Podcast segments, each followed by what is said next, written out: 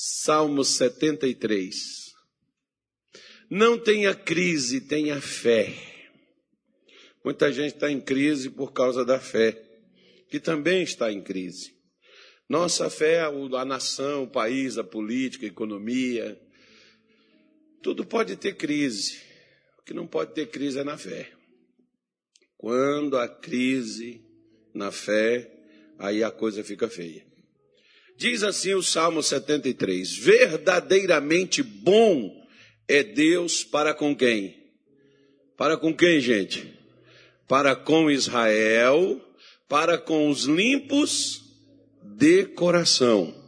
Quanto a mim, os meus pés quase que se desviaram.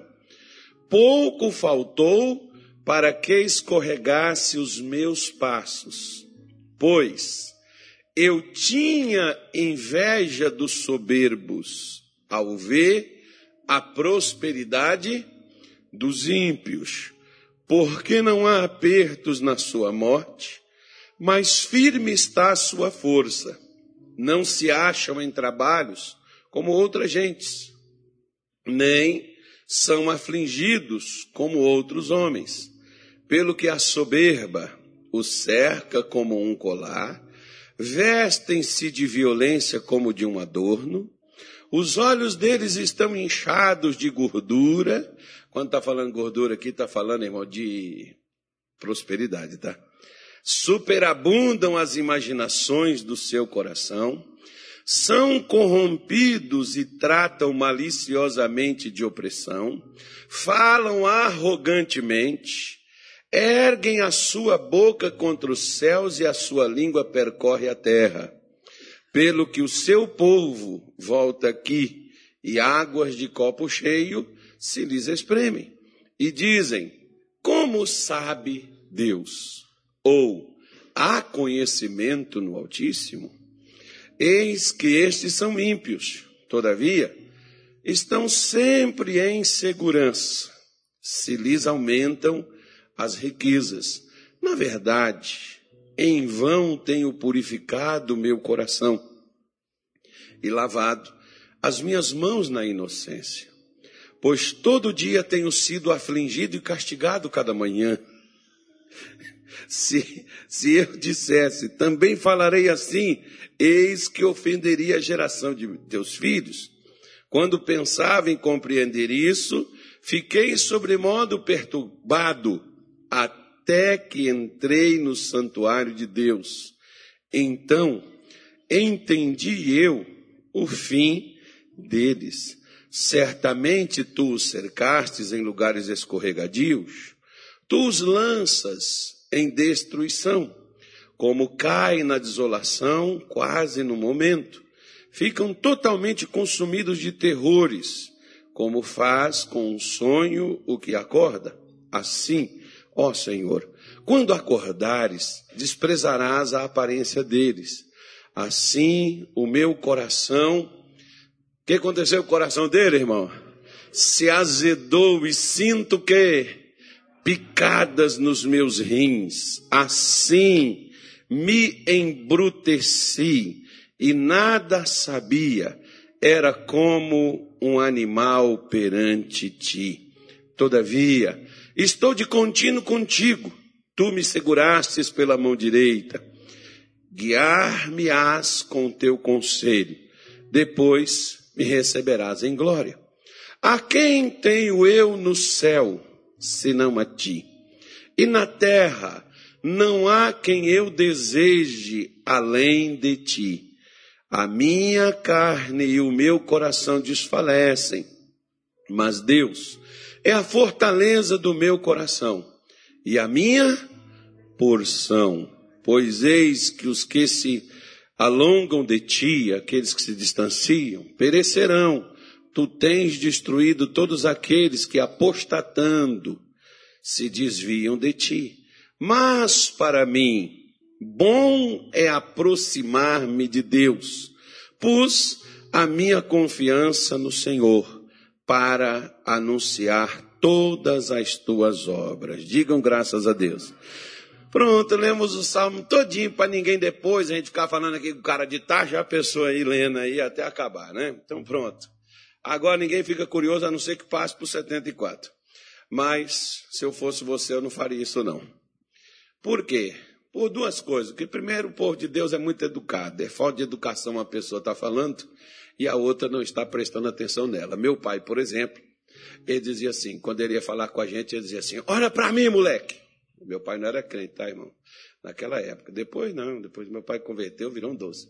Mas, ele falava assim, olha para mim, homem que é homem, olha para o outro, conversando nos olhos. Era complicado, né? Aí você tinha que olhar. Tá entendendo? Sim, senhor. Tudo bem então, vai lá e faz. Pois é. Mas então, nós precisamos prestar atenção, porque a fé ela vem pelo ouvir. E não é ouvir pregação não, é ouvir o que Deus te fala. O que Deus te diz. Nem toda a pregação inteira ela vai servir para você.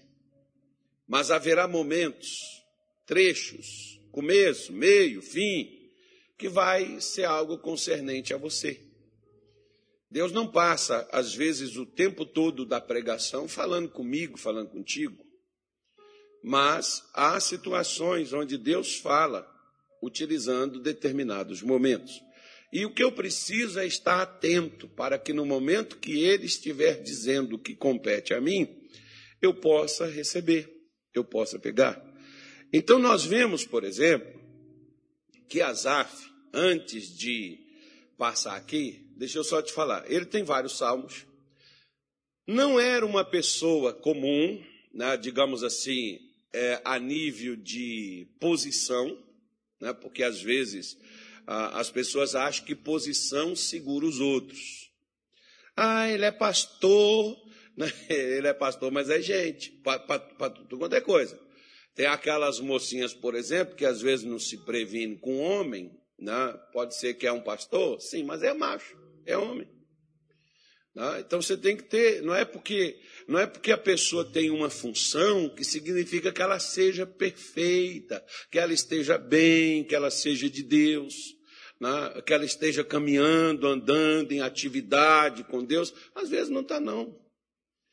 Às vezes muitos têm uma posição. O problema é que Deus não trabalha com posição. Né? Se Deus trabalhasse com posição, creio eu que Judas não teria traído Jesus. Porque Judas era um dos homens de responsabilidade que Jesus tinha. Você imagine, por exemplo, você pegar uma pessoa e colocar ela para tomar conta das suas finanças. Você precisa confiar nessa pessoa. E Judas era esse camarada que Jesus colocou, que foi um camarada, digamos, deve do, no seu começo, deve ter feito tudo certinho, tudo direitinho, mas se perdeu com o passar do tempo.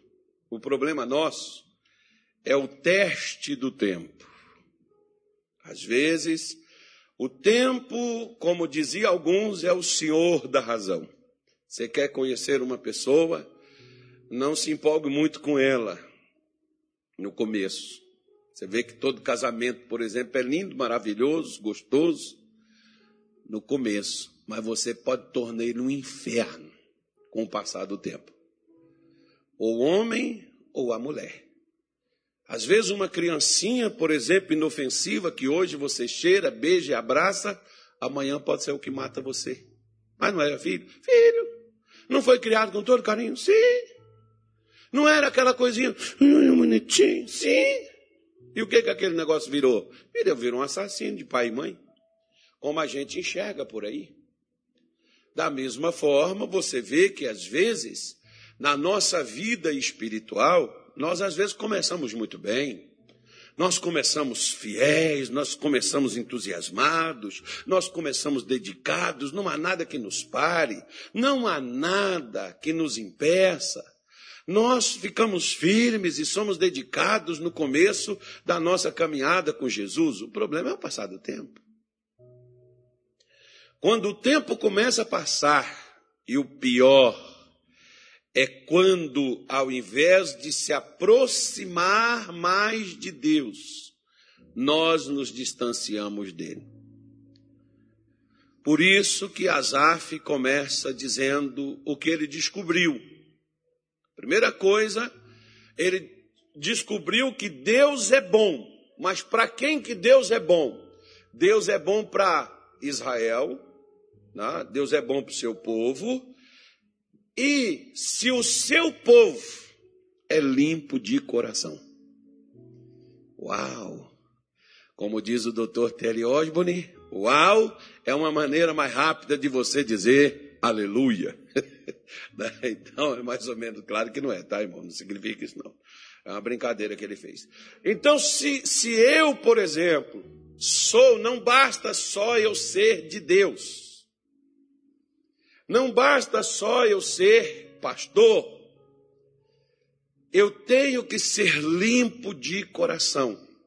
E a limpeza do coração, Deus nos dá ela. Digam graças a Deus. Quando nós nos convertemos, recebemos a Cristo, nós somos lavados por dentro e por fora. Somos limpos. Tanto é que Jesus, lá na uma na, em uma das bem-aventuranças, em Mateus capítulo 5, Jesus disse: Bem-aventurados são de mãos limpas e coração, coração puro. É a mesma coisa de um coração limpo. Né? Essa pessoa vai ser uma pessoa feliz. Não bastava só ser judeu, já era o que Jesus estava dizendo. O que Asaf descobriu, mas só descobriu isso depois de muita coisa ter acontecido com ele, a ponto dele quase ter naufragado ou caído na sua fé, ter se desviado. O problema nosso, por exemplo, não é muitas vezes a gente converter, não. Às vezes converter não é tão difícil. Difícil é manter-se convertido.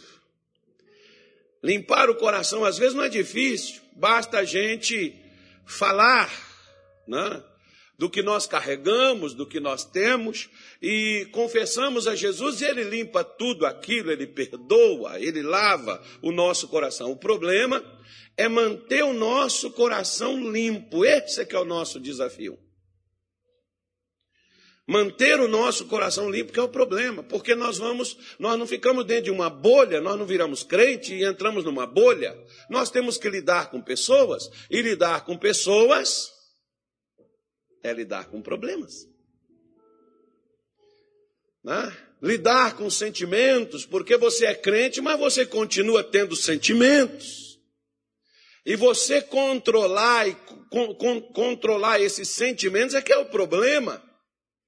Muitos, às vezes, por exemplo, não controlam o pensamento do adultério, da prostituição, outros não controlam a língua, falam mais do que a boca, e causam fofoca e criam intriga e causa-se separação entre os maiores amigos, como diz a Bíblia. São coisas concernentes ao quê? A nós. Às vezes o problema é que nós viramos crente, mas os nossos olhos ainda não. Os nossos olhos são ambiciosos, os nossos olhos são cheios de soberba, os nossos olhos estão cheios de ganância. E nós começamos, eu me lembro, por exemplo, que em 1992, enquanto eu ia, que não tinha um real no bolso, a passagem era 25 centavos, irmão, me parece se não me falha a minha memória naquele tempo. E eu não tinha 25 centavos para pagar uma passagem de ônibus para ir para a igreja. Eu não estava indo para uma boate, não. Eu estava indo para o culto. Eu tinha que ir a pé com a minha mulher grávida, barriguda, já seis, sete meses, oito meses, nove meses. Tanto é que o dia que eu levei ela para o hospital, levei, levei assim, bom sentido. Ela foi caminhando do meu lado, eu fui junto com ela. A gente estava saindo da igreja né, para o filho nascer.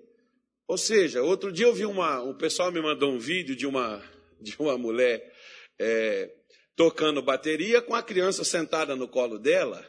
Aí a legenda dizia assim: por que você não cumpre o seu ministério? Qual é o seu impedimento? Porque tem gente que às vezes tem filho, parece que filho é um problema. Tanto em relação a ela a Deus, como em relação à vida com os outros. Não é por causa do meu filho. Não, eu não vou na igreja por causa da criança. Enfim, vai por aí. Ou não vou na igreja porque eu estou grávida, mais ou menos assim. A minha mulher, a gente caminhava três quilômetros para ir, três para voltar, era a distância da nossa casa na igreja. E nós não deixamos de ir na igreja, chovia, vinha enxurrada, nós passávamos dentro d'água, não pegamos lectospirose, se pegamos, Deus não deixou propagar. Só que tem uma coisa. Eu comecei também a questionar. Poxa, o cara ali, olha o carrão dele na garagem, tem lá um altarzinho de Baal. E ele tem um carro e ele tem uma casa, certamente essa casa é dele, eu pago aluguel. Eu não tenho dinheiro para poder vir à igreja. Em outras palavras, Deus, o Senhor tem que me abençoar, porque se o outro ali que não é seu servo, ele tem, por que eu não tenho? E eu comecei a perceber que eu era o Azaf de 1992, só depois que eu li esse texto. Porque o problema de Azaf, como o meu e o seu problema, é comparar você com os outros. Foi dali que eu tirei uma expressão que até hoje eu falo.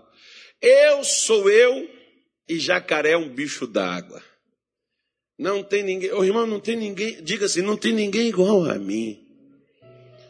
Não tem, você é único, você foi feito e jogou fora a, forma, não tem outra.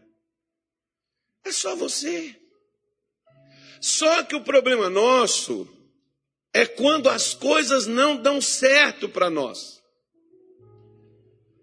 Tem gente que eles só são crentes quando eles estão alegres, contentes com tudo ao redor dele, como Jó estava com a família ao redor da sua mesa, quando ele tinha, lavava os seus pés no leite, ou seja, ele foi crente na hora da fartura. Mas também você tem que ser mais crente, não é na hora da fartura, é da faltura. Na hora que estiver faltando tudo, é nessa hora que prova que tipo de fé que a gente tem, qual tipo de fé que a gente pratica, que a gente vive, que a gente anda. Que o problema nosso é a questão da prática. Não é a questão de falar. Falar é fácil. O negócio é fazer. Fazer que é o problema fazer que nos custa alguma coisa, e por isso que Asaf começou a ter problemas, e por isso que às vezes nós também começamos a ter problemas, porque o nosso coração se suja. Com que? Através de comparações, quer ver só? O versículo, voltando lá para o começo, nós lemos tudo aí, vamos ver até onde vai.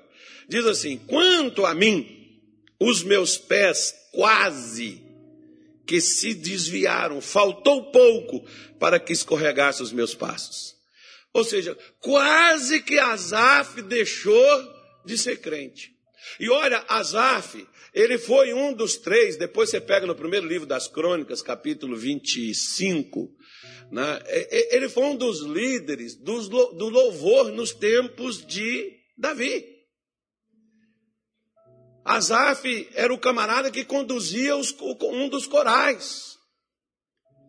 Não, do coral não, do, do, do, povo que cantava, dos levitas que cantavam no templo, né? os turnos. Tinha os turnos, eram separados em turnos e ele era um desses camaradas.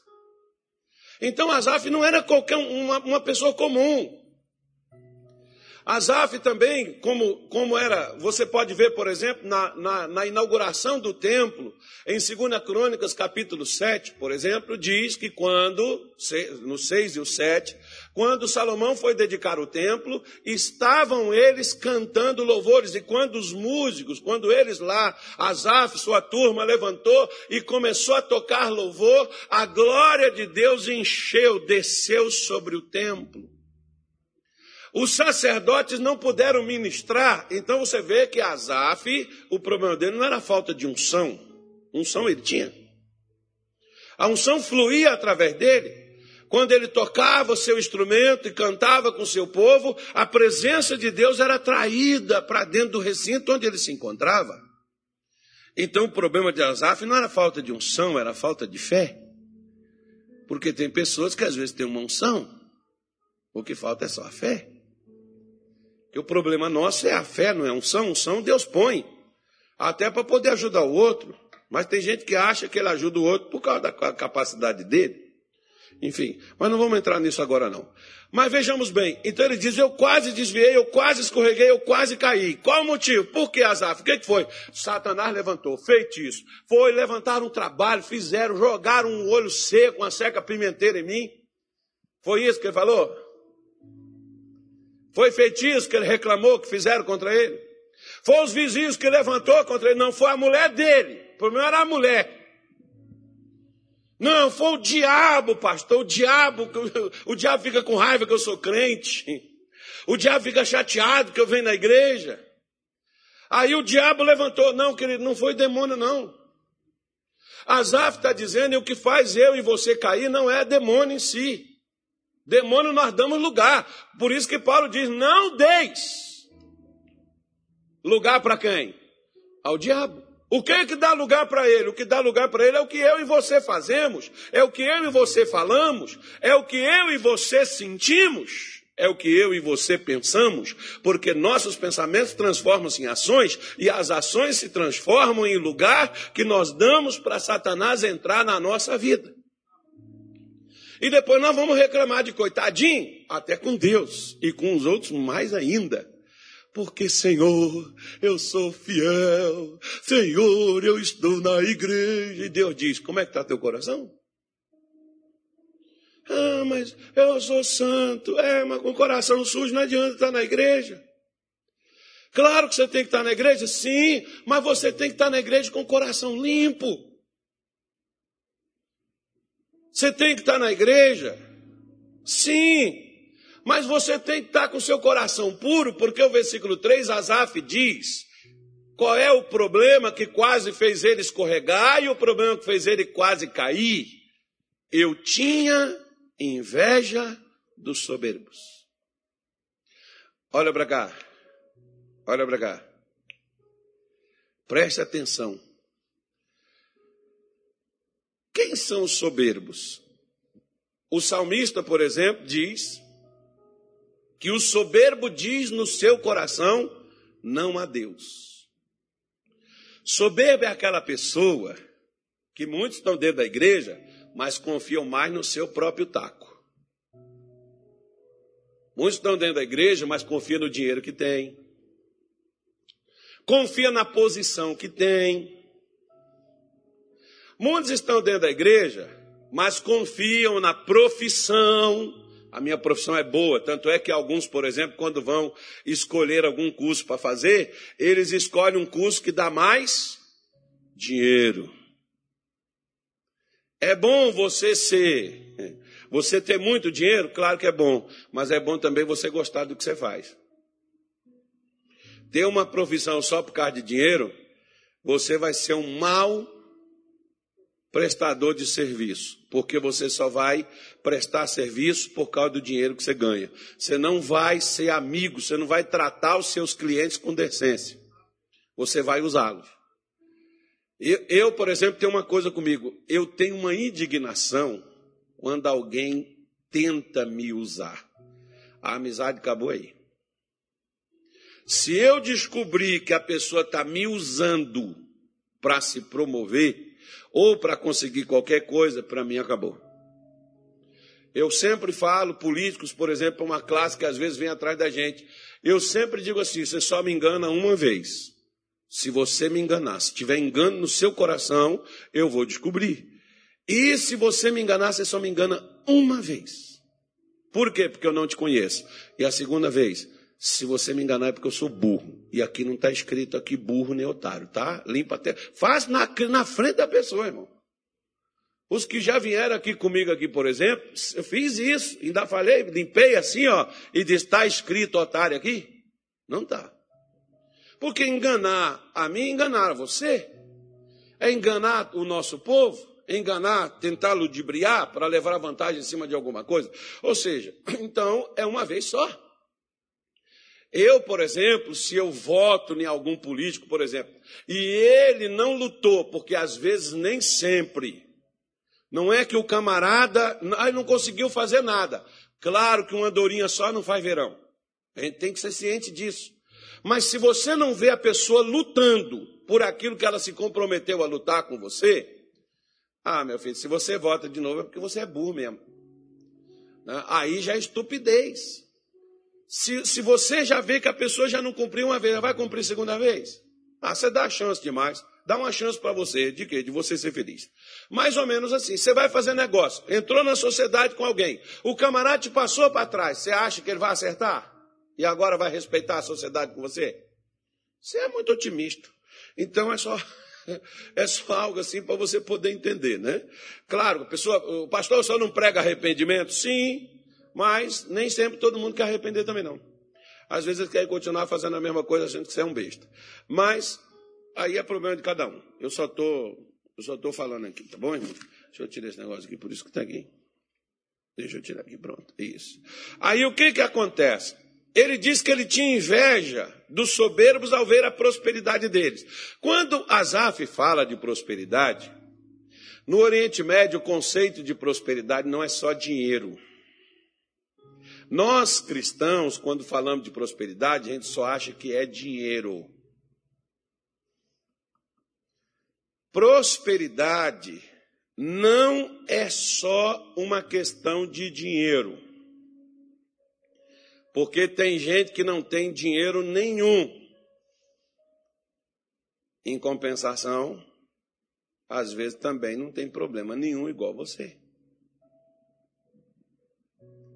Às vezes aquela pessoa tem para poder viver.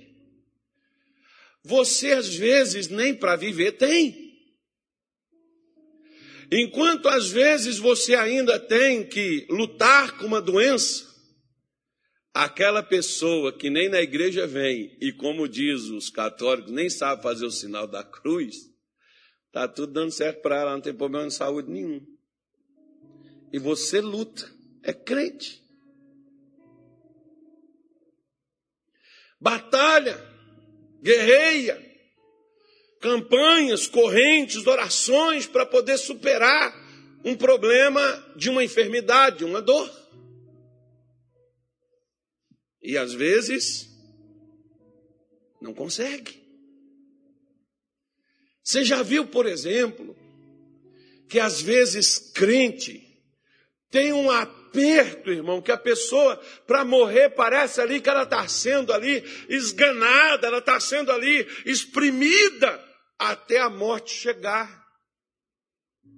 Como Azaf está dizendo, os caras os cara morrem, eles morrem na boa, e não tem problema nenhum. Nós não, porque Azaf não está falando só dele, ele está fazendo uma observação geral na vida do justo, na vida do santo, na vida do pecador, e ele está dizendo assim: o pecador nem para morrer ele sofre.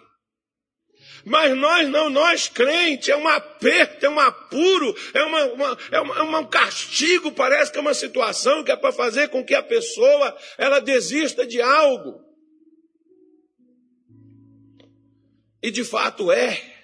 E esse algo que Satanás quer que você desista e que eu desista é da fé.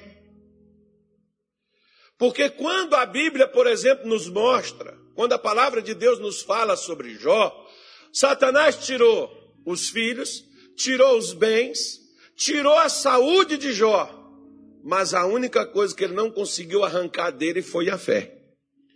Jó chega a confessar e dizer: ainda que ele me mate, nele eu confiarei. Pronto, ali Satanás foi vencido.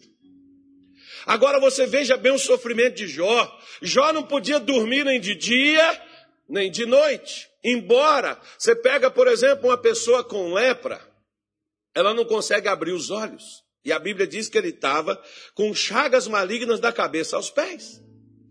Você imagina que tortura, que dor, que sofrimento e, e o cansaço, o emocional de Jó foi para o bagaço. Se a gente se pusesse para poder verificar e ver o quanto o camarada sofreu. O quanto ele ficou ali, sem poder dormir, porque de noite tinha os animais, os chacais, os bichos que poderiam vir comê-lo. Durante o dia tinha os insetos, as coisas que poderiam pousar nele, dar bicho e outras coisas mais. E ele não poder, não, não, por isso que a mulher dele chega a um ápice de desespero, que ela diz assim: amaldiçoa logo a Deus e morre, que é mais fácil. Engraçado, como é que ela diz assim? Fica contra ele que você morre rápido.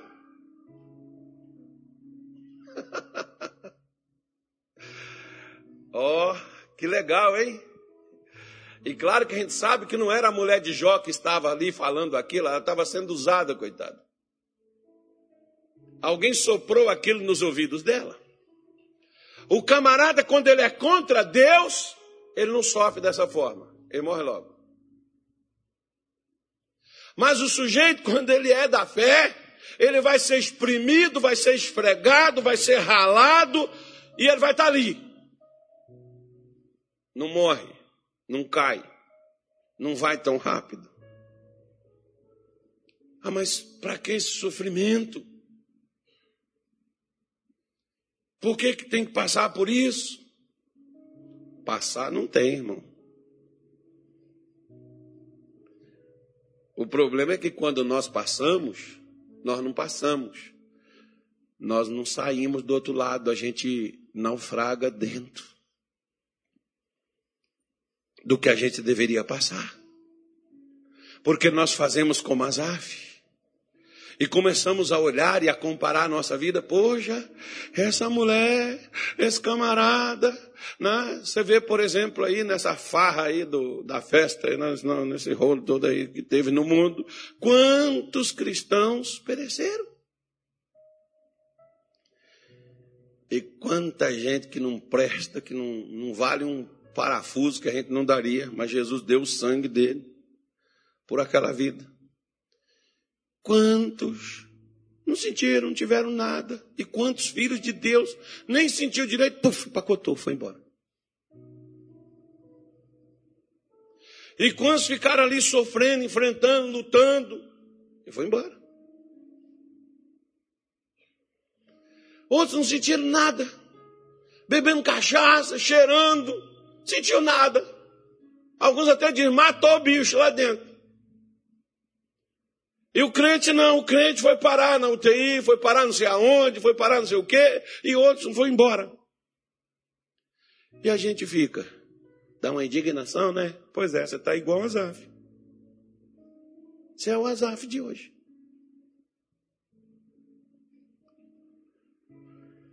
Porque às vezes o meu coração e o seu, filho, não suja com adultério, nem prostituição, nem assassinato. Só com sentimento mesmo. Como Azaf sujou dele a ponto de dizer: olha, os caras nem sofrem para morrer.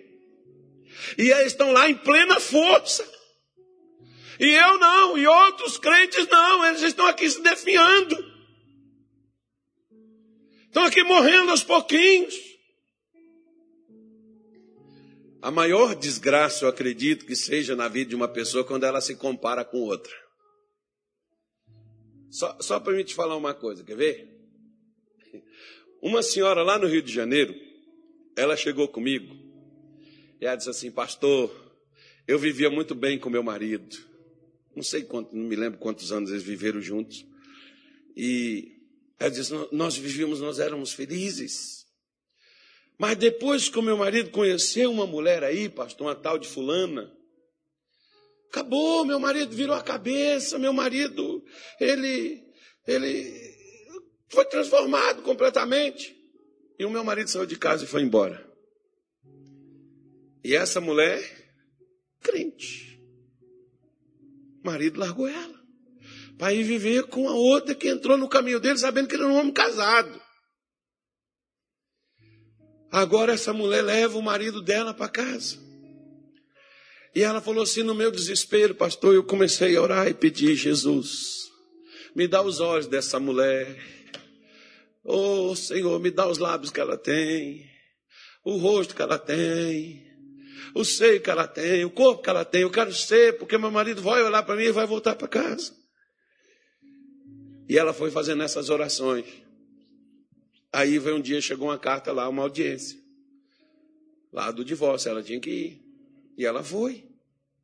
Quando ela chegou lá, estava lá o marido dela e estava lá a mulher. A pastor não prestei nem atenção no que o juiz falou. Porque quando eu vi a mulher, eu falei, Senhor, anula todas as orações que eu te fiz. Deus me livre, eu não quero ser um negócio desse, não, por favor. Cancela tudo. Pastor, a mulher é feia demais. Não é que ela roubou meu marido, não. Eu fiquei preocupado de eu pegar aquela figura dela. Vai, fica aí comparando você com, a, com os outros aí, vai. Fica aí comparando. Né? Eu, cheguei, eu cheguei, por exemplo, numa igreja, em 1993, estava um pastor fazendo um culto. E eu falei, quero ser igual aquele pastor. Eu quero ser igual aquele homem. Irmão, passou dois anos, eu conheci aquele camarada, a minha oração foi, Senhor, eu não quero nada desse cara. Eu não quero ser igual ele. Porque eu fui ver de fato quem era o sujeito. Né? Então eu não quero. Isso aí não, sei essa coisa aí, por favor. Então, irmão, não compare a sua vida com a vida dos outros.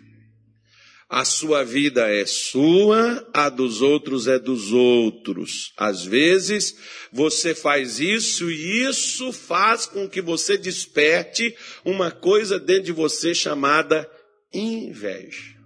E a Bíblia diz, Salomão em Provérbios diz que a inveja é a podridão dos ossos. Quando fala de osso na Bíblia, está falando de estrutura. Sabe por que, que às vezes você não prospera financeiramente? Porque você se compara com quem tem dinheiro. Muitas vezes quem tem dinheiro não é próspero, porque às vezes tem gente que está trabalhando com o dinheiro dos outros, não é com o dinheiro deles, não. O dinheiro é do banco, eles só estão usando. E você pensa que o sujeito é rico. E não é. Às vezes está igual um louco, nem dorme, nem come, nem se alimenta para poder pagar os financiamentos que tem. Você pensa que aquela pessoa, oh, eu queria ter a vida, oh, o condomínio onde ele mora. Né? Faz me lembrar a história de um pai que era muito rico. E o filho, que tinha sete para oito anos, ele pegou esse filho e levou um dia no interior, na casa de um conhecido dele que ele falava para o filho: meu filho, você tem que ter as coisas, você tem que ter isso, você tem que ter aquilo, você tem que ter não sei o quê. Correr atrás das coisas. O pai um dia pegou o menino, levou lá num, num, num pessoal que ele conhecia e falou: Você vai ficar uma semana aqui. Você vê a diferença entre a riqueza e a pobreza, para ver o que é que você deseja. Porque lá na casa dele, na mansão dele, não, você chega lá no banheiro para tomar um banho, é tudo controlado eletronicamente. Você só chega, não precisa abrir nada, apertar nada. Você só chega ali, entra, pum, água desce. Você vai lá, passa sabão, ah, aquela coisa linda, né? Tudo bonito. Piscina, água limpinha, transparente ali dentro, né? aquele conforto, aquelas coisas todas que, que, que às vezes as pessoas têm nesses, nesses altos padrões. Ele levou o garoto lá no interior, dentro do mato na casa de uns conhecidos, você vai ficar uma semana aqui. Você vê a diferença entre riqueza e pobreza. Aí lá, o menino para tomar banho tinha que ir lá no rio. Alguém já tomou banho no rio aqui, não? Não é ficar tomando banho no rio igual vocês vão só para. Não, é tomar banho mesmo. Você tem que entrar na água, voltar, passar o sabão, se usar a bucha, passa de novo, mergulha lá de novo. Igual o índio. bom dia que está frio, né? É o dia que está frio que eu quero ver é, tem que esquentar água no fogo para poder tomar banho. Né? Então, lá o menino para tomar banho, aquela água barrenta, tinha que ir lá no rio tomar banho. Para dormir, tinha a candeia, acende, risco fósforo, acende a candeia. Fica ali até umas, umas, umas horas até você se agasalhar, como diz em Minas Gerais. Agasalhou, tudo escuro. Não tem Wi-Fi, internet. Agora já tem, tá, irmão? Naquele tempo tinha não. É, é uma história real que eu estou te falando. Não estou não tô inventando nada, não. Aí, né, para levantar de manhã cedo, você levanta aqui, vai no mercado, você já acha o queijo pronto, às vezes hoje até cortado. As frutas, tudo você já tem ali, tudo colhido. Lá não, se quiser comer, vai lá no mato tirar. Vai lá colher a laranja, lá na chácara, no pomar. Você quer comer alguma coisa? Você tem que levantar e fazer. Né? E aquele garoto ali, a semana inteira, tomando banho no rio, levantava para ir lá no curral, pegar lá no meio do cocô das vacas, pegar o leite para poder beber, para poder tomar com café. Né? O café feito ali no, no coador, é, no meio do mato. Aquela coisa de roça.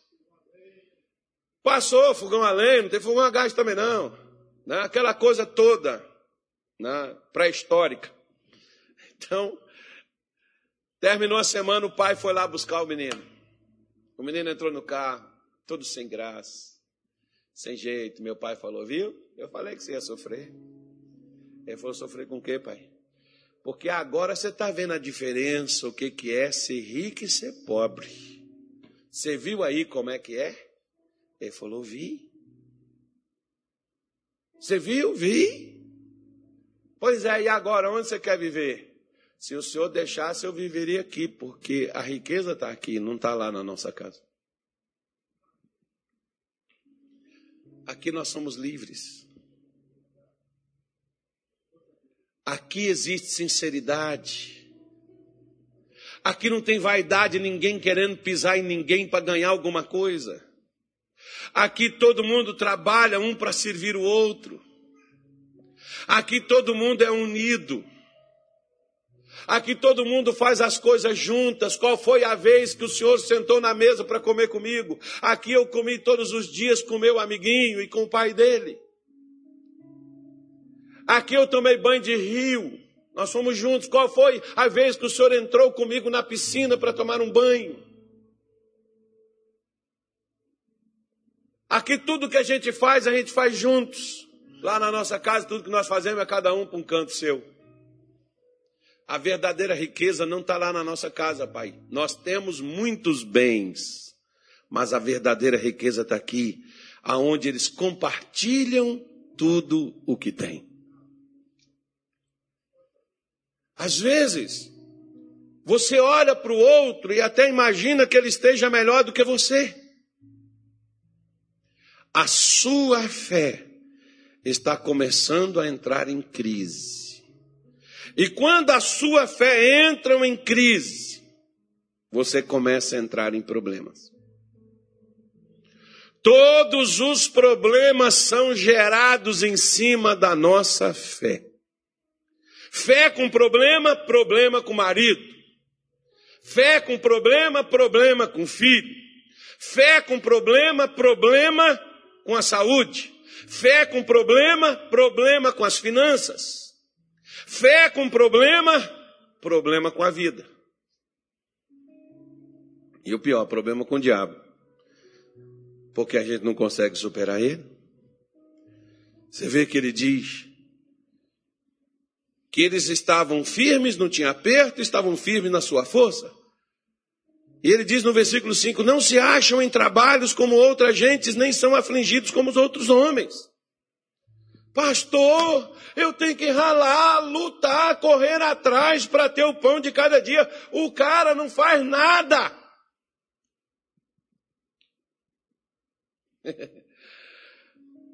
Ontem, quando eu estava vendo essa mensagem, eu me lembrei de um bilionário que colocou um aviãozinho 737.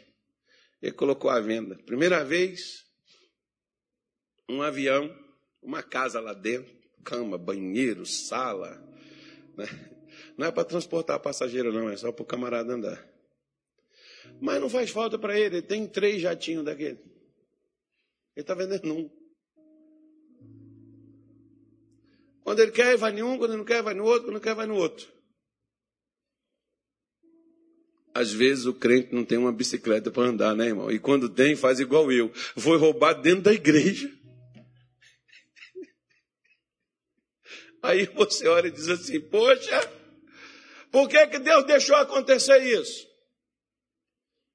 Eu vou para assistir o culto, o camarada chega lá, estoura o cadeado e rouba a bicicleta dentro da casa de Deus e agora eu tenho que andar a pé. E o mais legal foi quando eu questionei Deus, que eu disse assim: Senhor, era o meio que eu vinha para sua casa, trazia minha mulher e a minha filha ali na cadeirinha ali na frente.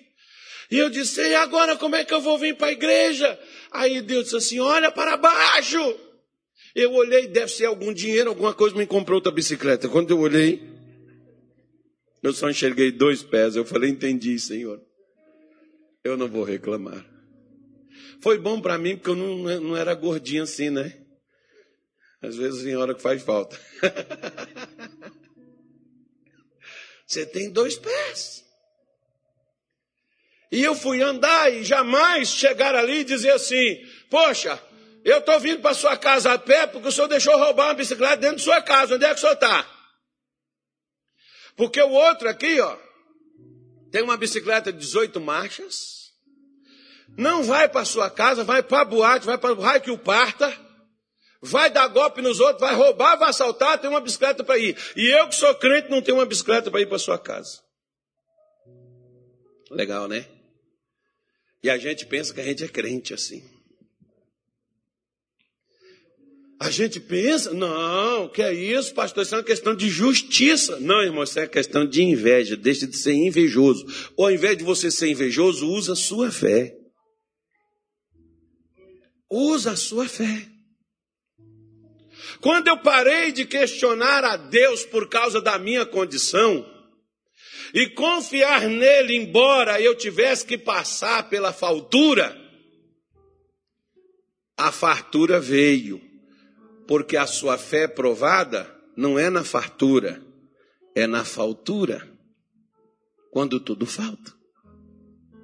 Quando te falta disposição, quando te falta alegria, quando te falta ânimo, quando te falta dinheiro, Quantas vezes eu ia para o culto, meu pastor pediu oferta e eu não tinha um centavo para dar. E eu ficava dizendo, poxa Deus, tem gente que tem e não dá. Como muitas vezes, quando eu, vi, quando eu passei ser obreiro, por exemplo, tinha pessoas que chegavam assim, o pastor falava assim, irmão, olha, tem esse CD aqui, você que pode ajudar com X. Aí o camarada sacava o bolso assim, arrancava aquelas notas assim, puxava, puxava. Ele falava, mas qual é esse CD aí? Fernando dizia, ah, isso aí eu já tenho. Guardava o dinheiro todo de novo, dava um centavo dentro da igreja. Eu vi isso várias vezes com os meus olhos. Enquanto eu, às vezes, pedia, implorava para Deus, me dá, não tinha. E quando tinha, era o último, o pastor pedia, toda vez que parece, o pastor sabia, mas não era o pastor, quem sabia era Deus. Que era eu sentar lá no banco com 10 reais, o pastor pedia, irmão, tem gente aqui que Deus falou no meu coração, 10 reais.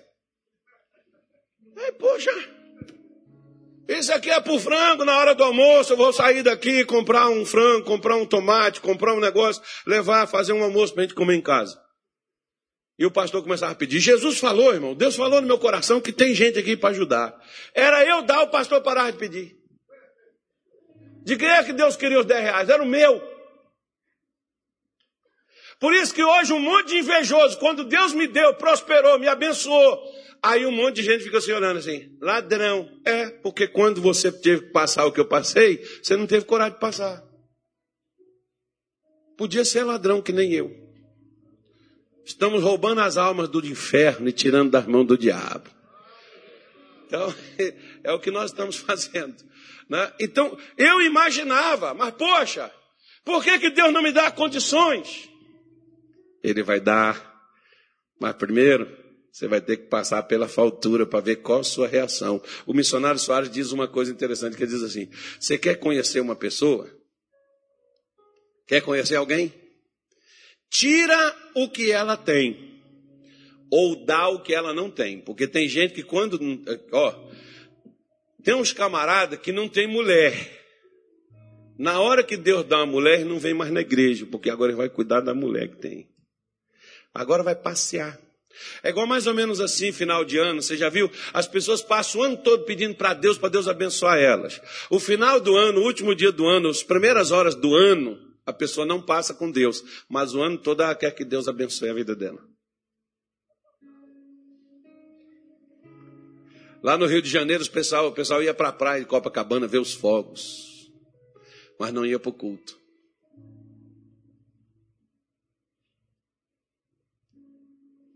Até que Deus abriu os olhos dele. Graças a Deus, ali em Duque de Caxias, eu tive um povo de Deus ali. Povo transformado na fé. O culto lá em Caxias não era sete horas, era seis horas da manhã. Tinha culto que estava chovendo, os irmãos chegavam lá na igreja com sacola amarrada nos pés e o sapato em outra sacola para lavar os pés lá no banheiro e calçar o sapato para entrar no culto, mas não faltava. Isso é dar alegria a qualquer pastor, irmão. Tem gente que não vem para a igreja. Ah, mas tem que levantar muito cedo. Eu prefiro ficar na live, porque é um preguiçoso e quer que Deus prospere. A live está aí para quem não pode, para quem não consegue, quem ainda não está bem. Porque depois que está bem e mora aqui em Cuiabá, o culto é aqui.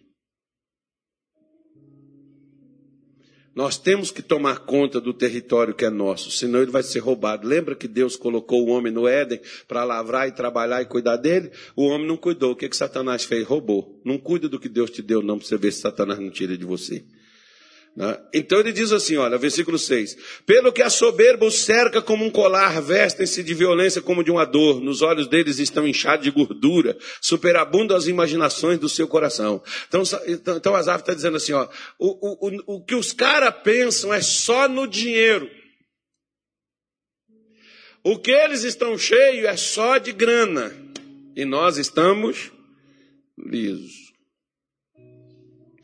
E quando eles abrem a boca, ainda fala mal de ti. E o senhor não faz nada. E eu, se eu falar qualquer coisa, blasfêmia. Ai, que crise, hein? Que coisa. Quando, quando a gente, quando a gente, a gente começa a enfraquecer na fé e nós começamos a comparar a nossa vida com os outros. Eu me lembro de um pastor nosso em 2008, me parece, foi que ele faleceu. Ai, irmão, mas eu questionei Deus demais. Eu fui num voo de Belém a Belo Horizonte, que o corpo foi levado para lá. Eu fui naquele voo questionando Deus no meu coração o tempo todo. Pegou uma turbulência assim que o avião decolou de Belém, uma turbulência até Belo Horizonte, não teve nem serviço de bordo. Mas a turbulência não estava só no avião, estava no meu coração também. Mas eu, se, eu, se Deus aparecesse ali, acho que a gente se pegava no voo lá. E eu questionando ele, falando, e falando. E o camarada, além de ser um bom homem, era meu amigo. E eu dizendo, tem tantos miseráveis eu te indicaria algum lá dentro da igreja mesmo. O que, que o senhor fez? O senhor levou o cara aqui. Ah, meu irmão. É porque a gente quer se livrar do que não presta, do que é bom, a gente quer para nós. Deus, só pega qualquer coisa aí. Aí eu fiz igual a Zaf, né? Eu fui orar. Eu fui conversar com Deus, eu fui falar com Deus.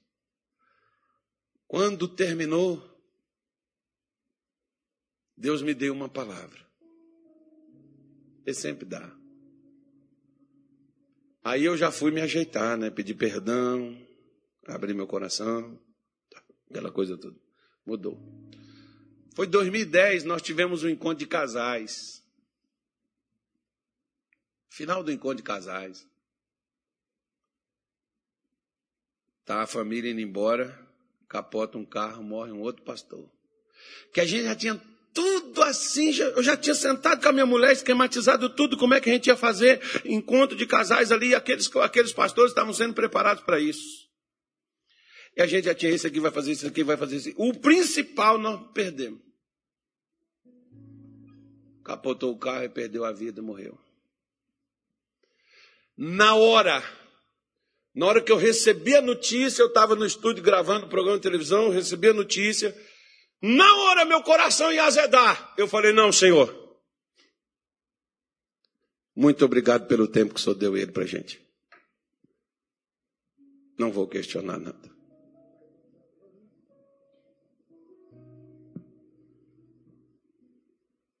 Obrigado por isso. Porque nós sabemos questionar, mas não ser gratos. Aqui no Mato Grosso, o povo usa muito a tal da palavra gratidão.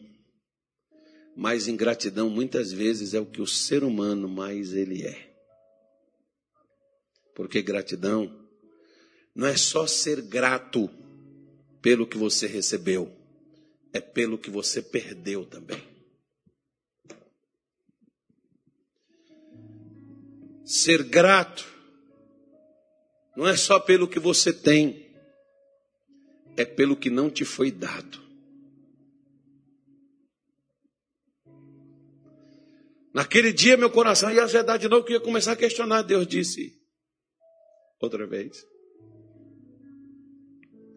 Eu mudei na hora o meu coração, porque o que te rouba suas forças, o que te deixa vazio, o que te deixa triste, o que te deixa desmotivado, o que está prejudicando você, é a crise da sua fé. Você vê que ele diz: O meu coração se azedou. Na hora que o seu coração ou o meu está azedo, é a mesma coisa de você ter um leite na sua casa e você vai beber, pegá-lo para beber e ele está azedo. Não dá. A menos que você espere coalhada. Mas não é o caso. É a mesma coisa de um casamento, quando azeda.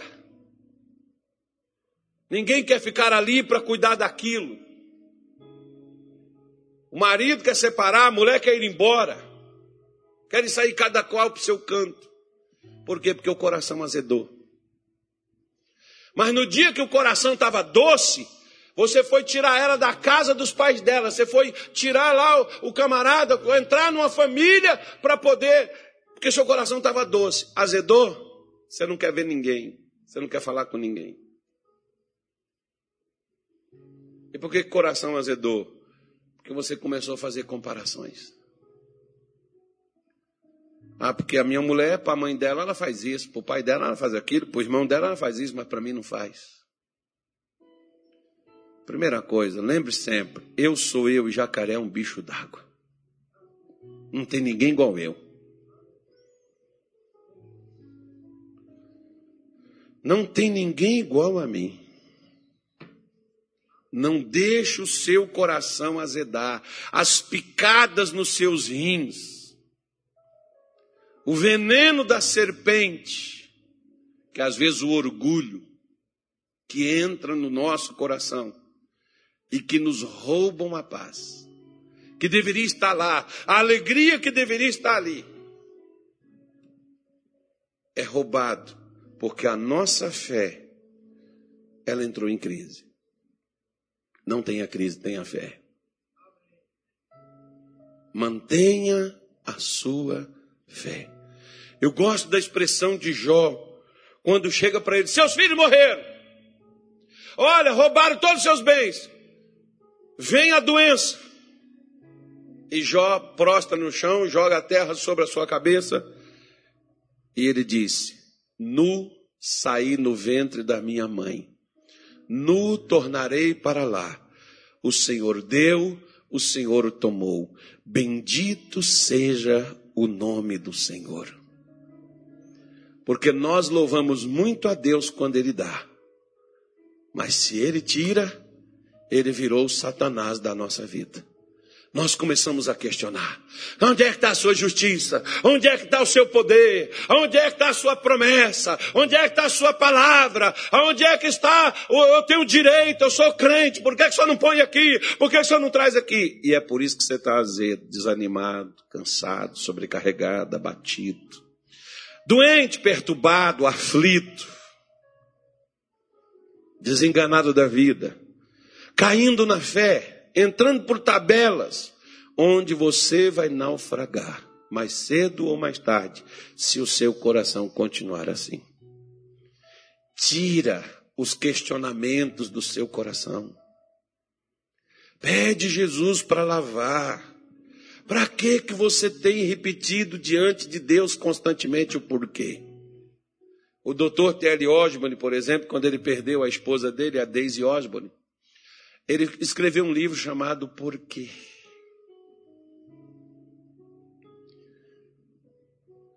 Por quê? Tem coisas que você não tem explicação, mas nós queremos.